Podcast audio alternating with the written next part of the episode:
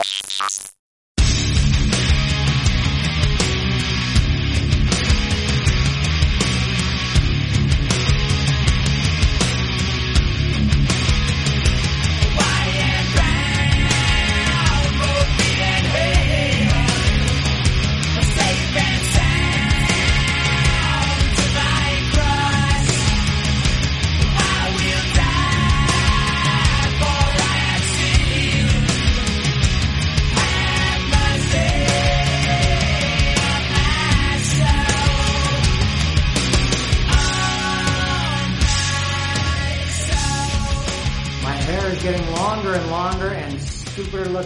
losing all shape. In past episodes, vanity has uh, caused me to wear a hat, but today I'm going hatless, as Chief Wiggum says, hatless today. I'm putting vanity aside and I don't care anymore. I need a haircut, but I have nowhere to go, so I have no reason to look good to get a haircut, and that's why I'm doing these videos, is because it has nothing to do. As I've mentioned every time, maybe if you've watched these before, you're tired of me hearing I, I need a new introduction. Somebody give me some ideas. How do I introduce these videos? Today I'm going to talk about a band, uh, by far the most obscure band. Well, maybe last week, last time, uh, Broken Teeth was more obscure. Th- This is, uh, very different this time. This is not Metallica or Iron Maiden or Kiss. This is Saigon Kick I'm going to talk about today. Saigon Kick is a band that, uh, if you're watching this, there, there are probably two Hi, I was going to say two types of people watching this. I think there are two people maybe watching this. The one type that is that is interested in this is the person that is the real hardcore Saigon Kick fan. Maybe you liked them in the '90s or uh, uh, you know something like that. You're a real fan.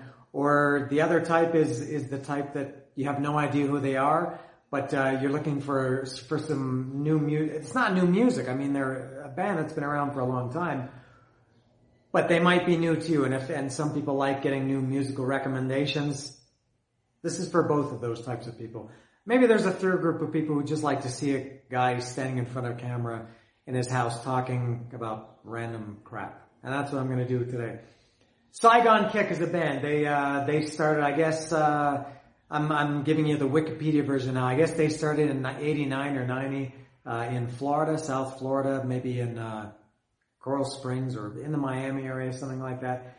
Uh, very, very different. I'm gonna, a lot of these other bands I've talked about their discography, I've, I've gotten into them maybe a little bit later in their career. Uh, Faith No More, I get into them on their third album, Kiss on their fourth album. Saigon Kick, I was into them right from the start. And I'm gonna tell you my Saigon Kick story before I get to their discography.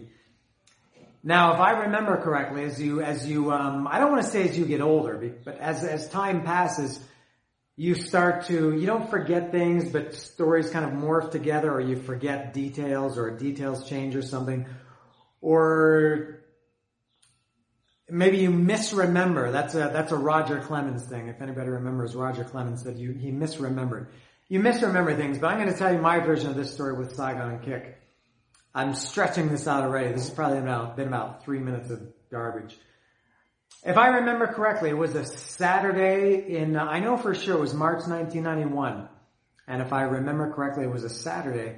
And I, I turned on Much Music. I lived in Toronto at the time. And Much Music, um, I used to watch a lot of Much Music. And I turned on Much Music.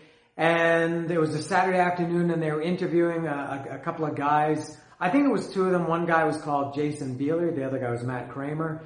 And they were from a band called uh, Saigon Kick and I'd never heard them before, never seen them before, had no idea they existed. But the reason they were on Much Music was they were they were promoting promoting themselves and promoting their show. If I remember correctly, I know this part is true. They're opening for Cheap Trick. Everybody knows Cheap Trick. Cheap Trick, Cheap Trick was playing at Massey Hall in Toronto. I want to say it was that night. It was that that Saturday night. Maybe it was the next day. But Saigon Kick was opening for Cheap Trick. And so they were doing a little thing in the studio and in the Much Music, they called it the Much Music uh, environment, I think, instead of a studio.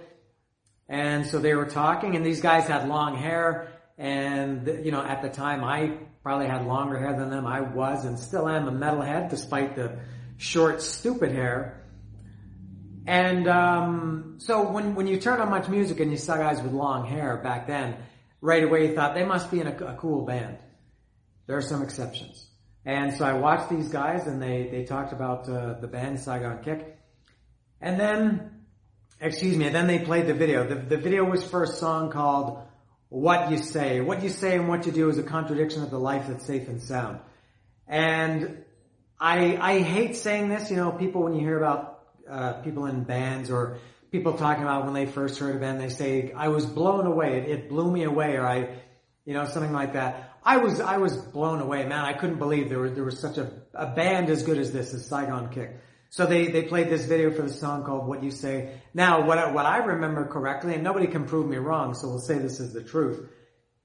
I immediately, when that video was over and when, when the interview was over, I I went to uh, I lived in a place called Guelph, Ontario at the time, and there was a, a, place called Stone Road Mall, and still is a place called Stone Road Mall. And I immediately this was back in the day when it was very easy to buy uh, records or CDs. They had everything. I went to, to Stone Road Mall at the record store. It was probably HMV. I think it was HMV that I bought it. And um, I went into the S section and I found I'm sure they didn't have their own section, but I looked in miscellaneous S, and I found this one, this is the first Saigon Kick album. This has, as you can see, the second song was uh, was what you say. This was the song I had just heard minutes before. Um, there's another band that I did this with too. When I heard them, I went out immediately, literally as soon as I heard it, I ran out and get it. I think I'm going to do a video about that band later. We'll see. There's a, that's a, a tease. We call it a tease in the industry. So, so Saigon Kick, I bought this album immediately, and this was back in the day when and if you're of a certain age, you'll know what I'm talking about. That was all you needed. One song was was your gateway to buy the album, and you know now it's it's very different. Obviously, you have Spotify, and you can, you can make playlists, and you can download specific songs, things like that. But back then, God, this makes me sound so old. But back then, if you if you heard something and you liked it, you went. I have throat problems. Hope it's not coronavirus you went in and you bought the album. So I bought uh, I bought this album and I took it home, and every song was was I loved every song as much as I loved what you say. Um, and now stopping about this album for a while, this this was my Saigon Kick. I, I could make the argument they're, they're, they're my favorite band of the 90s. Um, them and a couple of other ones, again, another tease, one of the bands that I just kind of mentioned and another one were also front runners for my, for me, the bands that, that really kept me super interested in music. Saigon Kick was was one of the top three for sure. They were um, they they were.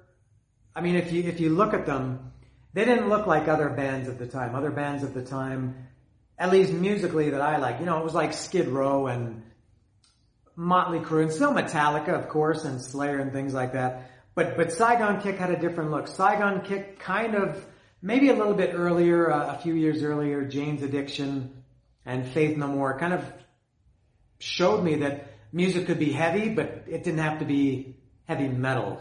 And I, I hope people understand what I'm talking about. Because to me, Saigon Kick wasn't metal, but they were heavy. They, they, they had really heavy, uh, riffs and, and, you know, kind of that angst and angry.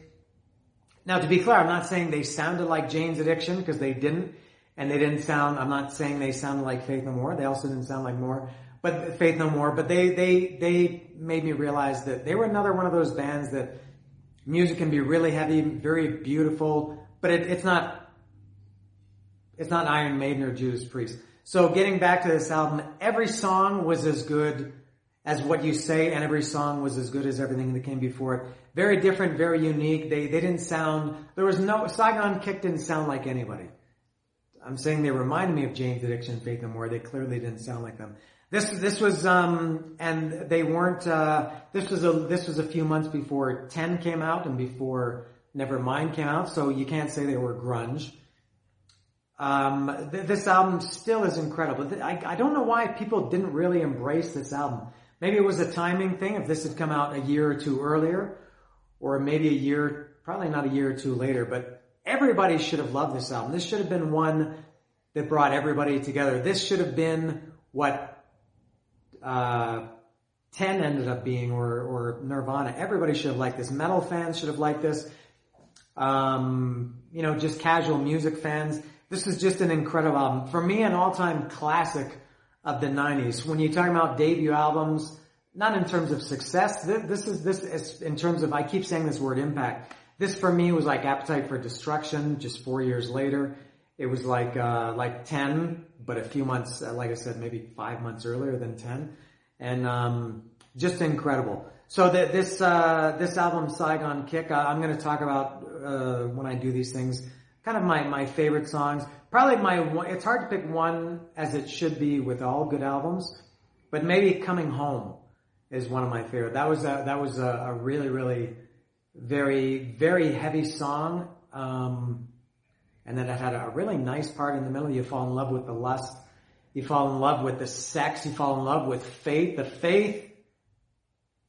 I won't continue, but uh, yeah, that was maybe a, a, good one. They had some really heavy ones on this. Um, what do you do? What do you do? Was uh, kind of a, a, a, little bit of a punky song. It had a very punk attitude, very aggressive, kind of an angry, very look at the, the guy with the long hair and, and you know that type of song. It was very heavy, and also um, Month of Sundays was very heavy. About that was a song about like serial killers, I guess. Ugly was a heavy song. But just some beautiful, beautiful stuff on here. Colors, Susie, some acoustic stuff. Uh, My Life, clearly uh, Beatles influence there. You you couldn't you couldn't uh, pigeonhole this band. You couldn't pinpoint them. Like I said, they didn't sound like anybody. This this was a for me a real introduction to a new style of music, and and nobody really ever sounded like them after. I don't. They weren't a big influence. They they were never big enough, I guess, to be an influence. But uh, I know a lot of bands liked Saigon Kick. I remember Doug Pinnick from King's X, I think, was uh, raving about Saigon Kick, and uh, who else? A couple of people. There were there were when you read uh, back then. Again, making me sound old. When you used to read magazines in '91, I guess it was mostly Rip magazine that I was reading. Uh, bands. I remember bands. I wish I could remember who they are, but they talked about this album and talked about Saigon Kick. And maybe maybe a, a part of the reason why they didn't this this has been a debate for decades now over why you know people thought why weren't they bigger or they should have been bigger. They they were kind of weird because maybe they didn't fit in. They did shows with they did do shows with Faith No More, but they also did shows with Ratt. And maybe I think I I love Ratt. They they were I think maybe over the head of Ratt fans, and I'm a huge Ratt fan. I just did their discography. I think in the last video I did, but I I think they they wouldn't go over with a Rat crowd maybe more with a Faith No More crowd. Cheap Trick, as I said, was, was my introduction. They were playing with Cheap Trick. I don't know if a Cheap Trick tra- crowd would get them, so they, they had some, some weird, uh, some weird shows. But this one right here, this, this album from 1991 was just incredible. 14 songs. Jeff Scott, Sco- Jeff Scott Soto sings on a couple of them. I can't remember which one. Maybe I See You and Come Take Me Now, I think the last songs. But, uh, this is uh, this this really is a huge album for me. I can't tell you how much I love this album. Yet it's not my favorite. First one, Saigon Kick. Now it's um, I'm, I'm gonna get right to it. This was this was uh, the Lizard, 1992. I like this. I think even more than the first album, which is pretty amazing. When when you really like something that much, it's it's hard to to to like something more. But this album came out, I think, in the summer of 92, maybe around May or June 92. And I bought it immediately and I thought, man, they're even better. This, this album was even better than the first one. Now, over the years, that kind of, my opinion kind of changes. It reminds me of, uh, again, with Faith No More, uh, The Real Thing and Angel Dust. Which one do I like better? Who cares? It doesn't matter. But sometimes when I listen to this, I think, uh, this is clearly the best one. And sometimes when I listen to the first one, I think, no, that's the best one. Same with uh, The Real Thing and Angel Dust, which I talked about in that video. But th- this was um, not that much different than the first album. It had the same kind of vibe. There was, again, some really, really super catchy stuff, some really heavy stuff. I think Jason Bieler, which I'm going to talk about him a lot more as uh, as I as I continue to entertain you. Um, Jason Bieler, I'm going to talk about him right now. He might be, you know, metal fans, especially, I think more than pop fans or rap fans or uh, country fans, whatever. We like to compart- compartmentalize things. I don't know if that's. I think that's the word. we like to, you know, we, we like things in packages. So we, you have your favorite this and your best that. And, you know, the, the, the 90s and the 80s and the hair metal and things like that. So we, if the topic of favorite guitars comes up, I can't say, and it's kind of stupid to think about this now. You know, when you're a teenager, it's okay. I don't know if Jason Bieler is my favorite guitarist, but I, he, he's pretty close. I mean, I heard Eddie Van Halen when I was 10 years old or 11 years old. And, uh, but man, for, for this time, for 91, when Saigon Kick came out, that, that kind of, the Guitar Hero was a little bit dead at that time. In my opinion, Jason Bieler should have been, and maybe still should be considered up there with, uh, who else at the time? I don't know. The, the, the you know, Yngwie Malmsteen or, whoever the guitar heroes were, although I never liked those guys. The thing I liked about Jason was that he was also in a great band. Now, to, to, to make that even more amazing, he might be, you know, when I think about my favorite singers, who cares? And that list changes over time. It could be Eddie Vedder, Mike Patton, uh, James Hetfield. I, I would put Jason Bieler in that group of anybody. So when you combine singer and guitarist, Jason Bieler, that guy through the 90s and even still now, which again I'm going to talk about later, uh, uh, just incredible. I, I had a non-sexual male crush on Jason Bieler, and uh, maybe I still do. He, he and I mean he, he was he was not just the the at this point he was just a guitarist, but uh, he, you know he wrote I guess most of the stuff, and it's it's easy to see as I go on how much how important Jason Bieler was to Saigon Kick. Not I guess to take anything away from anybody else.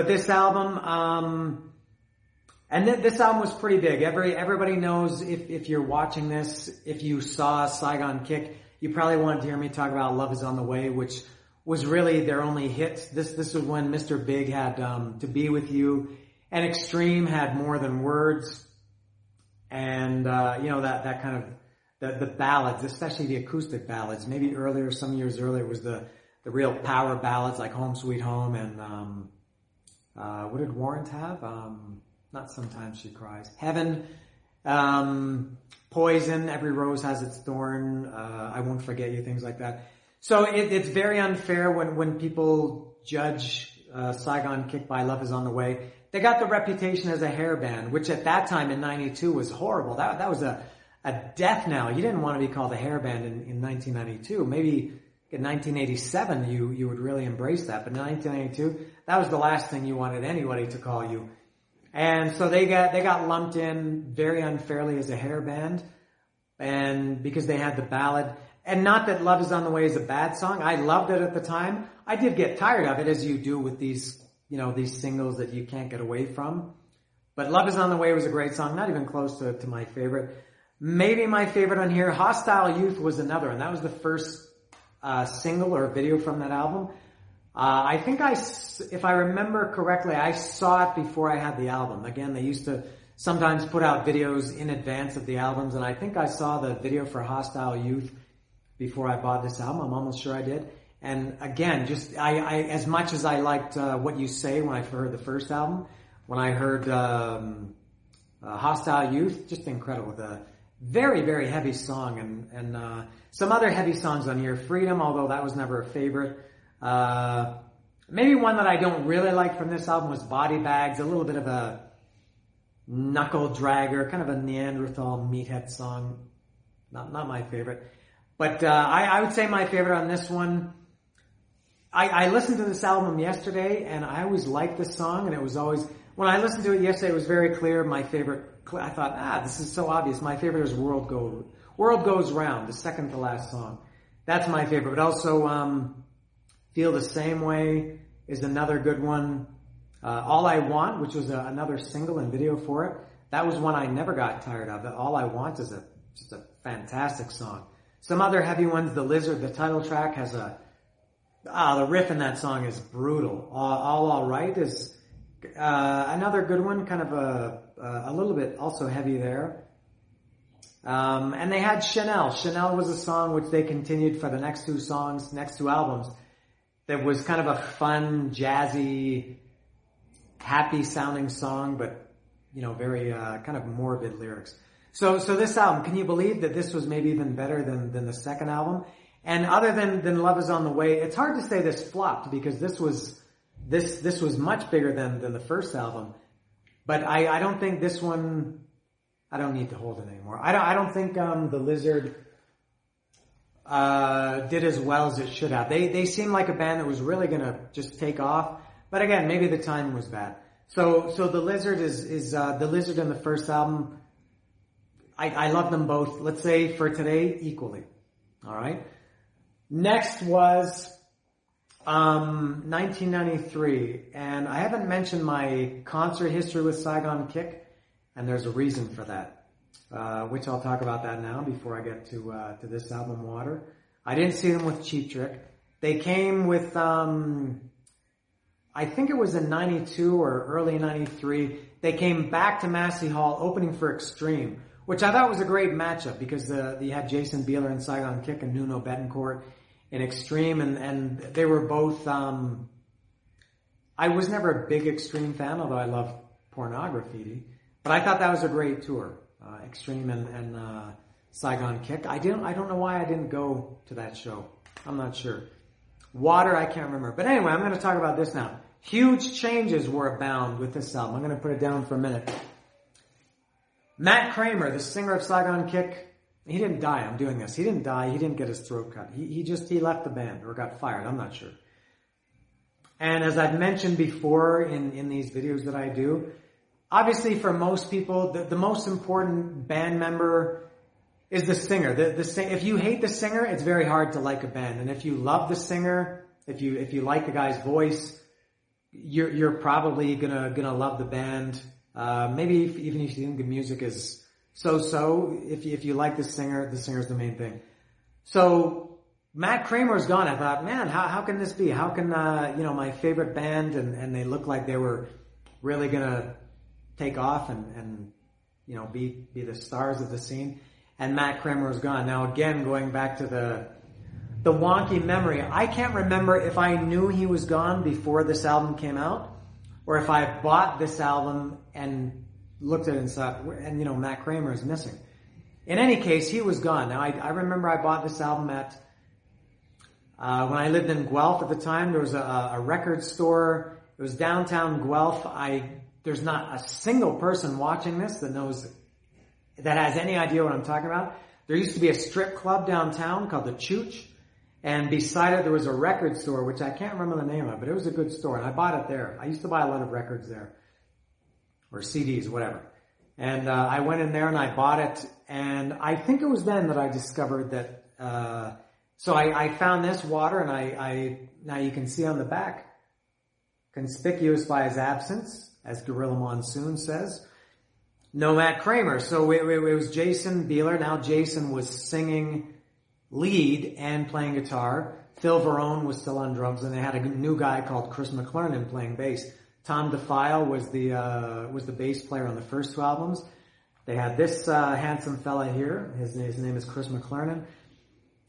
And you know, when when bands change members, your first instinct is to raise your eyebrow and you you you. It's it's not a positive thing. Typically, member changes.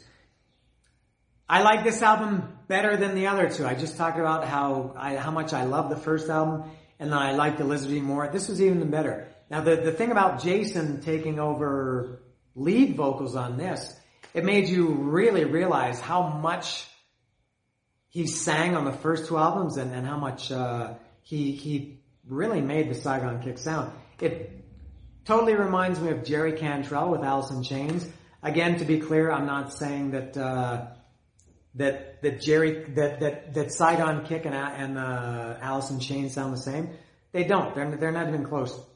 But just in the fact that um, they're, they're guitarists, but they they really really they did more than sing backup vocals. Jerry Cantrell had a huge role in in Chains, which became very obvious after uh, after Layne Staley died, and even I think while he was alive, when when uh, Alice in Chains played live, you saw wow Jerry Cantrell I, I heard these, you know, these voices when I listened to their records, and I didn't realize how much Jerry Cantrell sang, and that's the same with uh, with Jason Bieler, who I think at this point was just calling himself Jason. I think he didn't. I think he didn't like Bieler. Yeah, it says produced by Jason. The Lizard was produced by Jason Bieler, so he was going for a Cher Madonna uh, type thing. But uh, this this album, oh my god, it's incredible. And I haven't even got to my favorite Saigon Kick album, which is, I guess, pretty obvious coming up next. So this, it, it really was not that much different than, than the first two albums, especially not different than The Lizard. Just that it was, it was Jason singing. Now for me, as much as I loved Saigon Kick, the first two albums, and Matt Kramer too, I thought he was, he was a, just an incredible singer. I like Jason even more. I, I, I think that when, when you hear the, the songs from the first album live, and something I'm going to talk about later, some, some old songs that surfaced much later as demos, of old songs that Matt Kramer sang, but Jason sang them originally on the demos, I like them better. Uh, I gotta say, I love Matt Kramer, but for me, Jason Bieler is the, clearly the, the best singer for Saigon Kick. Maybe because it's him singing his own material. So, so this album, not that much different. Like I said, it had that great, that perfect mixture of really heavy stuff, like the opening song, One Step Closer, um, but also just unbelievably beautiful, not just ballads, but things like, uh, I'll say right now, probably my, my two favorite songs on this one are the title track, Water. Water flows down upon your face, my love for you won't die and uh, The Way, which are two of the of the softer songs on the album. I don't necessarily. I, I mean, I love Slayer. Slayer is one of my favorite bands. Motorhead, Metallica, Exodus. I'm a I'm a metal guy, but I for for I think Saigon Kick. I didn't need them to be heavy, although I did love their heavy stuff. So The Way and Water, the title track, are probably my two favorites on this one. Uh, something really unique about Water, the title track, the song, not the album, was uh, it was very very different. There, this was very. Uh, it had it sounded. I, I don't know if the drums were live drums or if they were programmed. And I'm not saying anything bad about it because if you're paying attention, I just said a few seconds ago it's my favorite song. But it had a, a very it, it sounded it just sounded different for Saigon Kick, but man, I loved it and I still love it. Uh, now the, the heavy songs on this one, as I said, one step closer. As soon as I heard that, it, it to me it sounded like Zakk Wylde playing. J- Jason's guitar had a he had a really uh, pinch harmonics, I guess you you call them. Very very heavy song, and um, Torture was also heavy. Um, when You Were Mine was that's another great one. A very happy, not ballady song, but just incredible. This album, this is three in a row where they got better.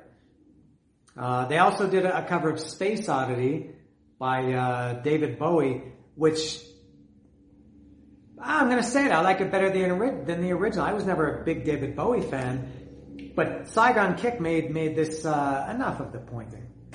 I, I, have this thing with pointing, like a monkey. Monkey's points. That's what Homer says, or that's what the guy said to Homer. Monkey's point.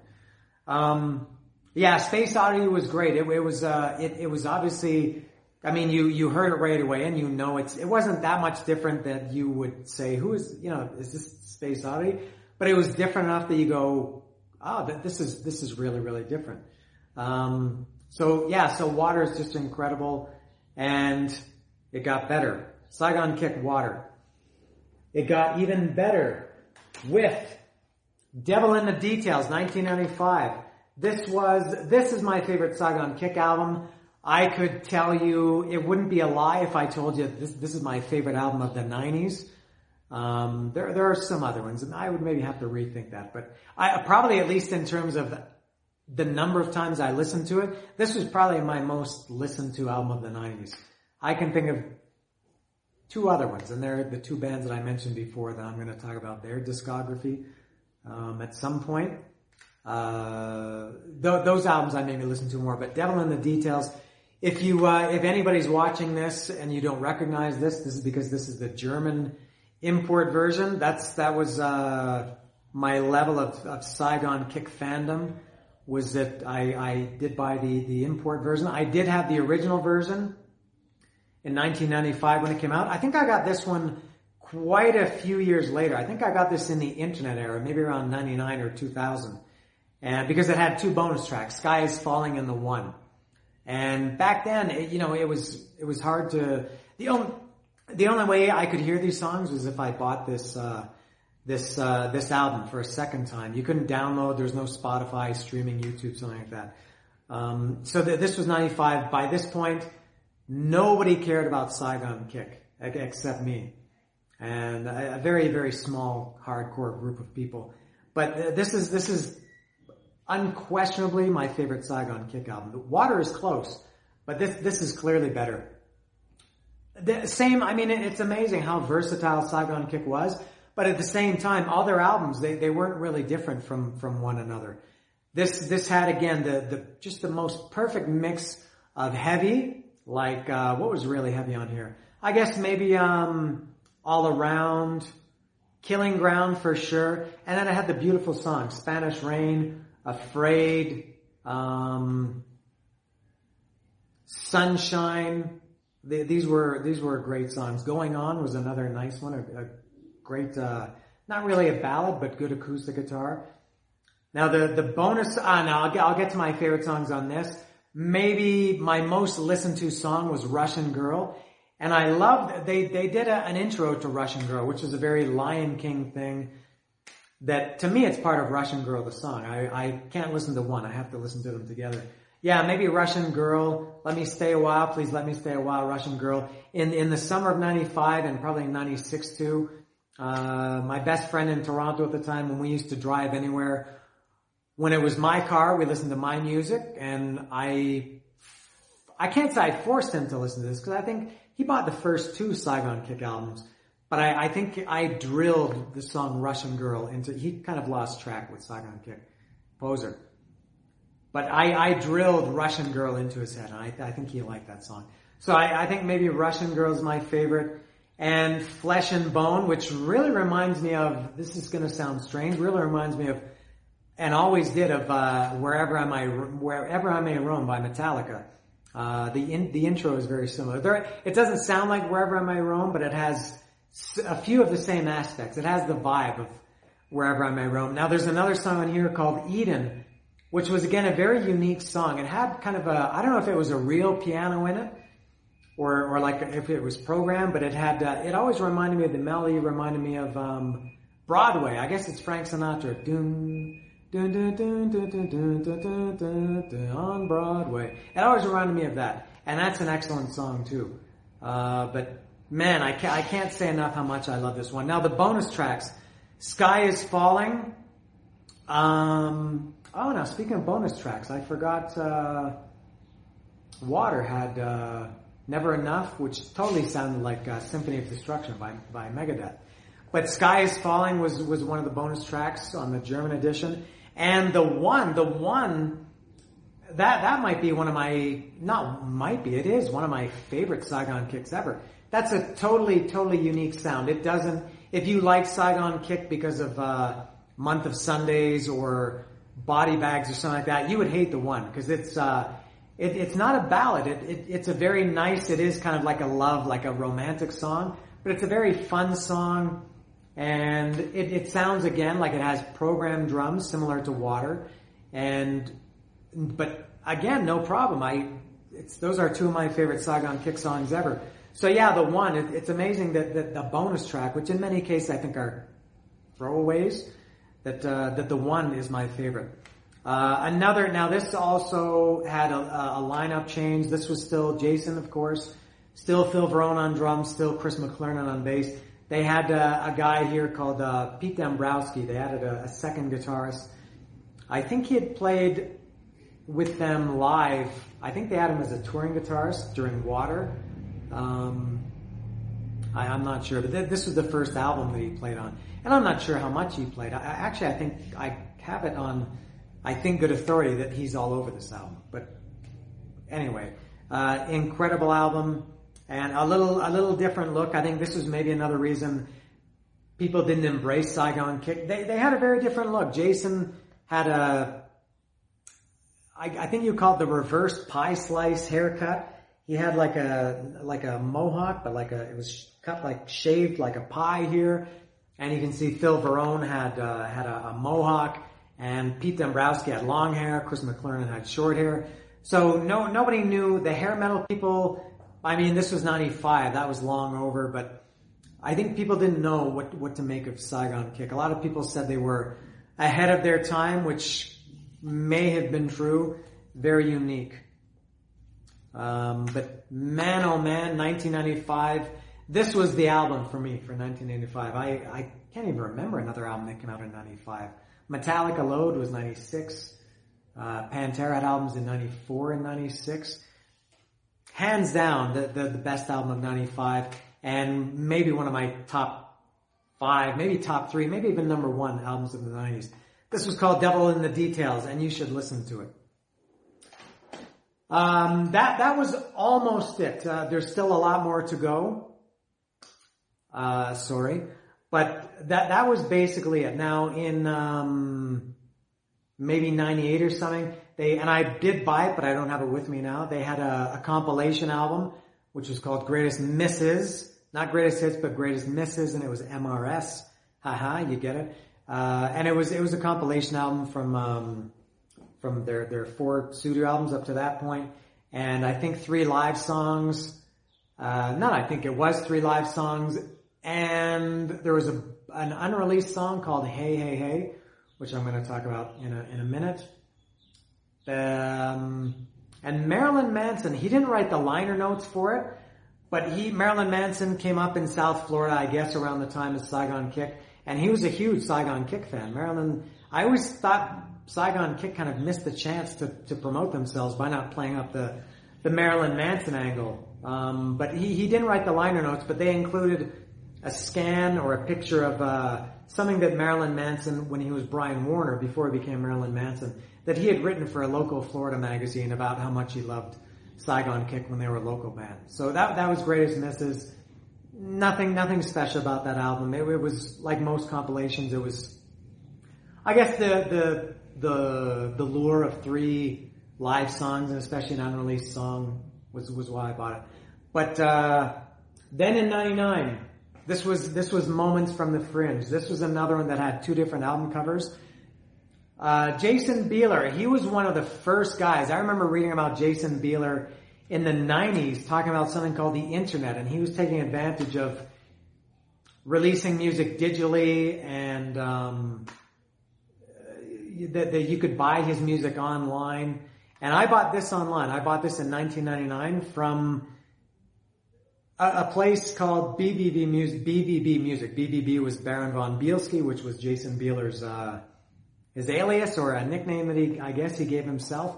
And he had a website called BBB Music, where I, it's hard to explain. Music, music sites, everything was different. This was in 98, 99. And you, you could listen to, to his music back then and you could also order this, which I did. This, this was one of the very, very early things I ever ordered on the internet. Maybe the first. There was another one that I thought was before it, but this was. So, th- so this was uh, called Moments from the Fringe. This was another compilation, but very different than the Greatest Misses, which was all previously released material. This was 100% previously unreleased. This was, what is it, about 20 songs on, on here, something like this. Um, mostly, this was 97 or 98. This was almost all demos, but they did have one. The first song was called Dizzy's Vine. They briefly got back together with Matt Kramer in 96 or 97. And it was, uh, Matt, Jason, Phil, and I think it was Chris McLernon at the time. I, I don't think it was Tom DeFile. And they, they recorded this song called, uh, Dizzy's Vine. And I loved it as, again, going back to, to the other ones, what I said earlier, I loved it as much as anything I had heard from Saigon Kick. And at this point, they had been around for eight years, and I, I couldn't believe that there was a band that had been around that long that I loved something eight years later as much as I did their first album. So, so Dizzy's Vine was the only new song on here, and very, very different. It, it had, uh, it, it wasn't heavy at all. It did have guitars, but it had uh, synthesizers or keyboards. If, if you were a metal fan or a hard rock fan or a glam metal or uh, hair, whatever you call these these uh, these bands, you would have hated this. this. This was not for you, and this was also not for the thrash metal people. This was not for the alternative people, the people that were listening to Smashing Pumpkins. Totally different. The, just just the most, maybe one of the most unique bands I've ever heard. There's another one that I could mention that I might do a video for. So th- there were there were some songs on here that were demos of old songs. Uh, some were from the Lizard, some were from uh, the, the, Jason albums. Now there there were a couple. God of 42nd Street feel the same way, which were originally on the Lizard, but as I mentioned earlier, th- these were demos that Jason had done. Jason did these, so it was, it was him singing. As I mentioned earlier, I like those better. I like his versions better than Matt's. Uh, Hostile Youth was another one. Um, but I think Matt sang on this demo. All I Want was another one from the Lizard that on on the demo here. Jason sang that one. But there, there were uh, and Love Is on the Way. There was a, a, demo version of that with with just Jason and, and a, a, acoustic guitar. Pardon the stuttering. But a lot of a lot of songs that were completely not new, not new songs, but unreleased. Um, there was also an acoustic version of Colors. Hey Hey Hey, as I mentioned, that was on Greatest Misses. Homeland, Beautiful, My Only Friend. Spidey the Rapist. Spidey the Rapist went to Sweden. Uh, he, you couldn't sing a song like this anymore, I think. Me too. Hashtag me too. Um, what else was new on here? Uh, oh, there was a When You Were Mine, which was on Water, and there was a demo version of here. Hostile Youth, I, I think I said that. Uh, you and I was a great one from Water that was never released. Great, great, great song. Uh, My Heart Screams. Salvation was a, another completely unreleased song, and the, the Lizard. This, I mean, even though this is just a collection, and I guess for real hardcore people, as as full albums from beginning to end, this is as good as the Lizard. It's as good as Devil in the Details and Water in the first album. When this came out, or when I received this and I got it, or when I ordered online, I listened to it constantly, constantly. This is the first new Saigon kick music I had heard, I guess at that point for about four years. So I was very, very excited to hear it. Favorite on this one, really hard to say. Uh, I do love Spidey the Rapist. Um, he found the girl of his dreams. She had a mohawk and a drink, which made her fair game to him. Um, what else? My Only Friend, a beautiful song. It, it's, uh, Jason says, uh, it was like a Sesame Street song, which it was. It was a very happy, fun, really, really nice song. Beautiful song. Homeland was, uh, ah, every, every, I love every song on here. Beautiful was, was maybe more like an original, that was very different for Saigon Kick too. That was a little bit more of a straight ahead rock song.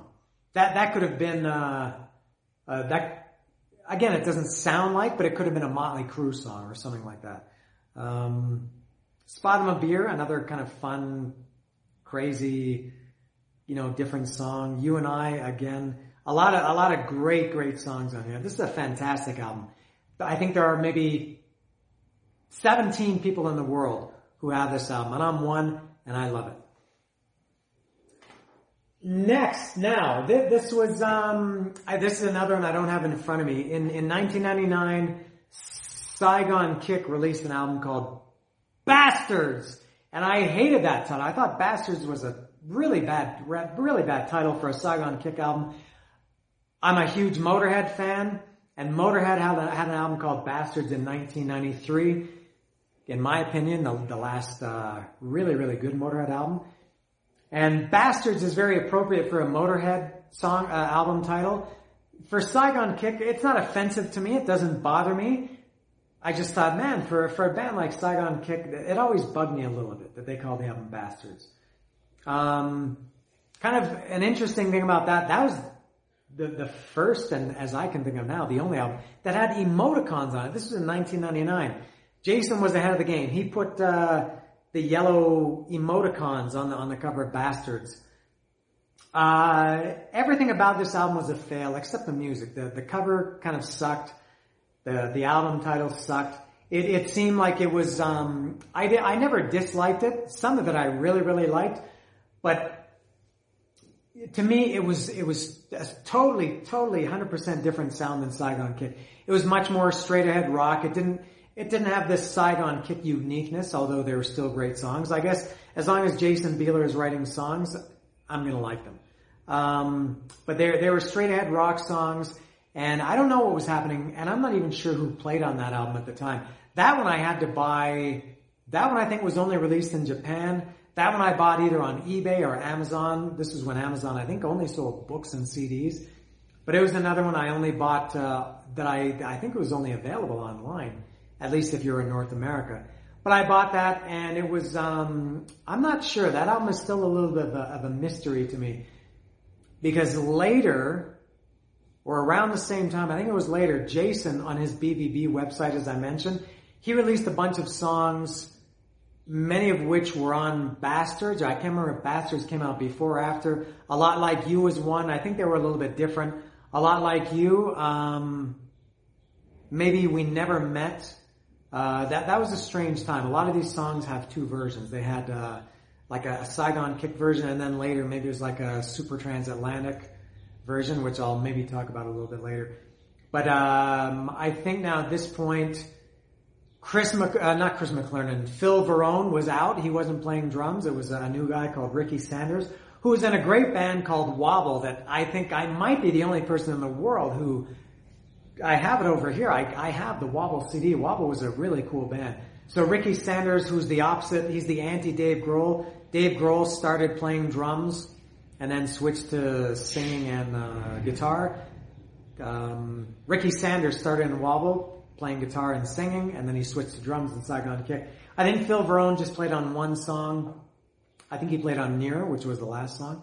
Uh, Chris McLernon, I guess, played bass, or he was credited, although maybe Jason played some bass, I'm not sure. So Bastards is a, a weird album for me. I, it, it, was the, the only Saigon Kick album that I didn't say, my God, when I first heard it. Not, not bad. I actually, as I said, I do like a lot of it. Ah, now there was also, I'm not sure, a lot of this is very confusing. As I mentioned earlier, man, oh man, I'm really, really rambling here. With, uh, Devil in the Details, I mentioned that maybe my favorite song was, uh, The One somewhere around this time, now, um, I don't think there was a, the, the original version of the one, which wasn't on Bastards, but maybe Jason released it later on BBB. It's not even the same song. I don't, I don't really like it. It was much more like a kind of, to me, like a cheesy power ballad. It was much, much better. The, the original, to go from the original demo to, to the version that was on uh, Devil in the Details was one of the biggest steps up in music history because, because I love, uh, the one, the original version, eh, it was just a cheesy, grand power ballad, not that good. Um, now, going on, continuing with Saigon Kick, maybe in 2001, they, or I wouldn't say they, they released, it was under the name Saigon Kick, a, a live album. I think it was called Greatest Hits Worldwide or Worldwide, no, Worldwide Live with Scorpions. Something, something like that. Greatest Hits worldwide or Saigon Kick Live, something like that. Now, from what I remember, there was a lot of uh, bad blood about this album. Apparently, I, I guess Phil Varone, the drummer, had some some live recordings. Somehow he had them, and he basically put this live album out himself. He didn't write. I mean, none of he didn't write any of the songs. He he played on the albums and he played on the live albums. But I think there was a lot, a lot of uh, bad blood between him at the time because he maybe he had no right to put out the live album, and it wasn't that good. The, the, it was um, it, it, wasn't. It just wasn't put together very well. I think they were all taken from different shows. Maybe they all sounded different. They they maybe were each song had a different lineup, something like that. It was basically just like a, a collection of various live songs from over the year. I guess recorded from the soundboard. Now I do remember, I maybe listened to that album once or twice and never again since 2001. Although I love, I mentioned that The Way from Water might be my favorite song on that album. The live version of The Way that's on that live album is fantastic. I maybe like that better than, than the studio album. So, so that live album was a waste of time, really. It's, it's, uh, it, it's pretty pointless. That's it. I think that's it for uh, for Saigon Kick. Now, this is the this is uh, the the the uh, the bonus. This is when when this gets released to Blu-ray. This is going to be the bonus disc. This is the the extra stuff. I'm going to talk about uh, Jason Bieler. All right, again with my non-gay, non-sexual crush on crush on Jason Bieler. Jason Bieler is maybe my favorite musician of all time. I mentioned earlier he could be my favorite singer. He could be my favorite guitarist. But I think more than anything, nobody, maybe, ah, Prince or somebody like that, nobody is more, or was, or I think even still is more proficient than Jason Bieler. This guy was just constantly doing something with music. And in also, I think 1998, Jason, who who really is Saigon Kick, he released this album on on his own label on uh, BBB, which I mentioned. This was called Houston. We have a problem, and he, he released this independently. He he he had uh, BBB Music later. He had uh, um, Bieler Brothers Records with his brother Aaron, and this man, I'm telling you, this is as good. Forget about what I said about Devil in the Details being my favorite Saigon Kick album. This is better than Devil in the Details. I just, my God, what an album this is. I now at the time this came out, Saigon Kick was more or less over. This is, in many ways, couldn't be any more different than than Saigon Kick. Again, if if you like Saigon Kick's heavier stuff, and if you like rock, and if you like heavy music, you will hate this album. This, there are many songs on this that are flat out 100% dance or rave or electronic music or something. I love them. Now this is not the, and I think this is why I like, I don't love this album because I love Jason. I think I love Jason because I love this album. I listen to this as much as I listen to Devil in the Details and Water. Um, the first song, Control, is uh, that that's maybe the closest you'll get to if you were an old Saigon Kick fan. Maybe Control is the the closest you'll get to having a, a Jason Bieler rock song. Other than that, every song on here was was pretty much not a lot of guitar on this. Very um, a little bit of acoustic. John and Paul, which is another great song. If I were if I were John and you were Paul. Um, one Fine Day, that's a good acoustic song. Um, very, very unique album. This is like, you know, if, if, Saigon Kick was, you know, like nothing you've ever heard before, this was that much more, you know, crazy and unique than Saigon Kick was. Favorite song on this one? Ooh, almost, almost everyone. This is, this is like Devil in the Details. Maybe, um, Control. I you know I, I do like the rock songs sometimes too. Uh, Jupiter in between Jupiter and Mars. Total total rave dance song. One fine day, as I mentioned. Maybe Shadows. Shadows over Love. It's it's called Shadows. Shadows over Love. Arbitan. Um, treason. Can you feel it coming faster? Uh, what is it? What are the lyrics? Can you feel it coming faster? Right behind your newfound master. Treason, it's, it's a great song. Who Do You Love is very fun. That's a piano song. Very, very fun songs. Kind of in the same vein as My Only Friend, although that was acoustic guitar. I don't know how many people have this album, but it, it, it might be less than 10. And I'm one of them. This is, uh, th- this is, this is better than any Beatles album there. What do you think of that? Forget about the Rolling Stones. Go listen to Houston Has a Problem by Jason Bieler and uh, j- just perfect. Now, later, I'm, I'm getting excited. I, am I'm, I'm sweating. I'm, I'm getting out of control. Uh, in 2000, I guess it was, 2001, Jason again, he started, no, I guess it was earlier than that. Oh, there's such a warped timeline. Very hard to remember all these things. Very briefly, Jason had a band called Flat. And they recorded maybe 20 songs and Jason released them on his, uh, on his BBB website. I think back then you could, he had all these songs and you could pick the songs and he would burn them on CD and, and send you that CD in the mail. Very, very, again, very ahead of the time. This was 98, yeah, 97, 98. And, um, you, you could, of the 20 or 25 songs, you could pick 18 or something like that and he would burn them onto a CD. Of course, I ended up getting all of them a lot of those were, I guess, turned out to be flat demos, which then later became Super Transatlantic. Again, this is very hard to, to remember. There was flat, Super Transatlantic, Jason Solo, Saigon Kick, uh, BBB Music, Bieler Brothers. Very, very hard to remember all this. It was very exciting at that time. This, this was in the very, very early days of the internet. It was very exciting to, to just have access to all this music that wasn't being released in traditional, by traditional means. You, you know, you couldn't buy this in record stores. It wasn't CDs that you could order from Amazon or anything like that. So uh, Super Transatlantic had one album called Shuttlecock, one official album. This was a little bit Saigon Kick. This was to me where Bastards left off. It was Jason, of course, Pete Dembrowski, who had been on uh, Devil in the Details, uh, Pat Badger, the bass player from Extreme, was the bass player in uh, in uh, Super Transatlantic, and Ricky Sanders, again from the Great Wobble, and they put out in put out an album in 2000 called Shuttlecock.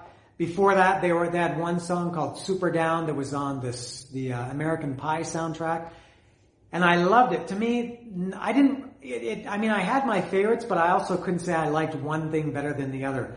I, I just, you know, there was there was nobody else, especially at that time, who was whose music I liked as much as Jason Bieler's, and I didn't really care what umbrella he put it out under.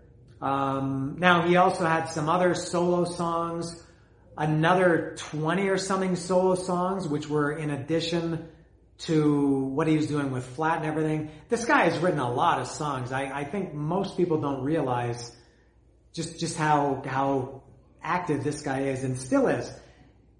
Owl stretching. What, what is that? What the hell is owl stretching? It's a terrible name for a band is what it is. When I heard that Jason was, was doing this, uh, band or project called Owl Stretching. I thought it was an awful name. I understand it's from a Monty Python skit, but I didn't care. I thought that name sucks. But that doesn't change anything because I like Owl Stretching as much as I like Saigon Kick and as much as I love Houston We Have a Problem and as much as I love Super Transatlantic and Shuttlecock and everything. And um, now this this is really difficult to explain. Owl Stretching I think originally was a band or the idea was a band. It was going to be Jason. I think he got together originally with Chris McLernon and I think also Ricky Sanders, maybe just the three of them. Maybe they, they did one song like that. I'm not even sure. The idea was it was going to be a band, but I think that didn't last very long. And Jason just started recording songs on his own. He has a, a home studio.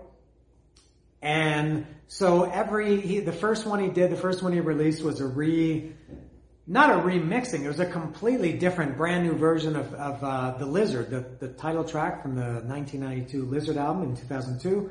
Sorry, the Lizard was 92. This was in 2012. Um, and it, it, was it was the Lizard. It was the new version, and it, it, it had the same the same skeleton as the Lizard, but very very different. And then so every since then, I guess since about 2012, under the the owl stretching name, he would put out, maybe he would put out a song today and then maybe next week put out another song and then two months later put out two more songs and then a week later put another song. It was just completely random. There was no schedule. You know, I would, I remember going, going on Facebook and seeing, oh, new owl stretching song. And he has a Bandcamp and you know, you could, you can listen to them there, stream them or download them, whatever. Following in the same vein as Saigon Kick, which was, there, there was no you know, he, he wasn't following a formula. Some, some stuff was, some, some owl stretching stuff was and is as wacky as any Saigon kick stuff or any of Jason's solo stuff from Houston We Have a Problem. To me, it's, it's really a continue, continuation of Houston. Who's, yeah, Houston We Have a Problem. Very, very strange songs and none of them, every, every one sounds different than the one he put out before. Not too much guitar. again, they're not for the Saigon Kick fans. If you like, you know, the, the heavy side of Saigon Kick, you're, you're not gonna love, you're not gonna like owl stretching. Now, owl stretching, then at some point, he just started calling himself Jason Bieler again. I, and I, he explained it once. He does, uh, and going back to BBB in 98 and 99, Jason always did cool stuff with fans. He did like live chats, even going back to 98 He'd say, I'm going to be online on BBB, so come to the chat room. And so he explained a few years ago about the, the morphing from owl stretching to Jason Bieler.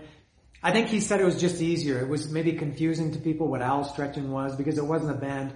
Although I think Chris McLernon played on at least one song, which was Keep Calm and Carry On. And I think Ricky Sanders played on a few songs. Very hard to keep track. I, I looked on my phone earlier.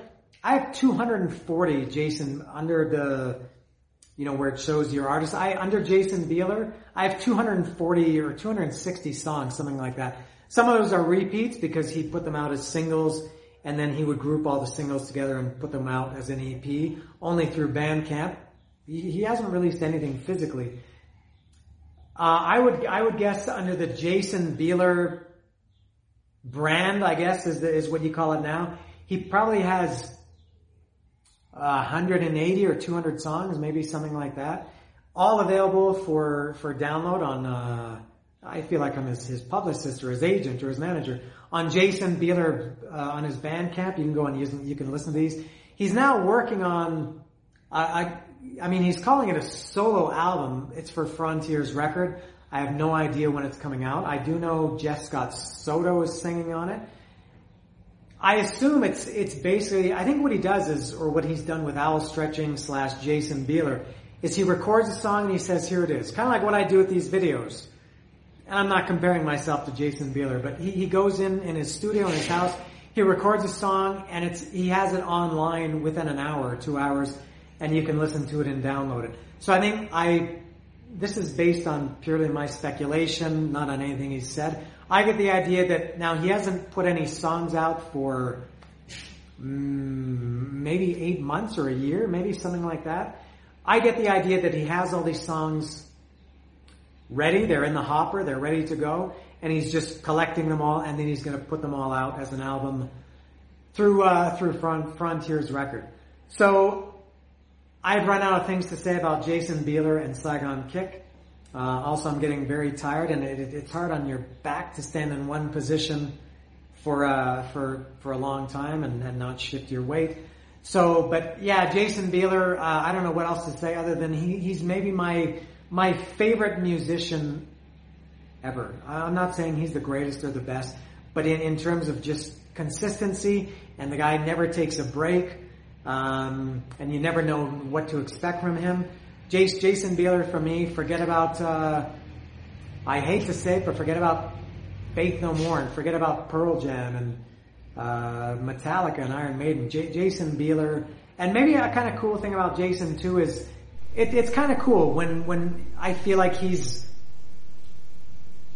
Uh, this sounds gay that, that he's my you know, he, nobody really knows about him. And, and, it's, it's kind of like when I listen to Metallica in 83 and 84 when nobody knows about them. It's kind of something that you, you, you hold dear, you hold close to you because it, it feels like your thing.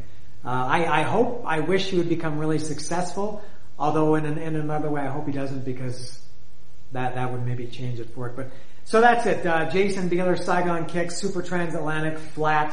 I didn't even mention the Saigon Kick demos that were never released. I would have to say I'm, I'm one of the world's foremost, foremost authorities on, on all things Saigon Kick. They have uh, Motion. There are two versions of the song Motion. Uh, they did a cover of Love My Way by Psychedelic Furs, which might have been as flat. They did Mr. Brown. Uh, what else? Annabelle. Um, there are many Saigon Kick songs and Jason songs I think that a lot of people have never heard. I think also if you if you check my YouTube channel, you'll find some ultra super mega rare Saigon kick footage from long, long time ago. Uh, so even when I say I'm done, I'm not done.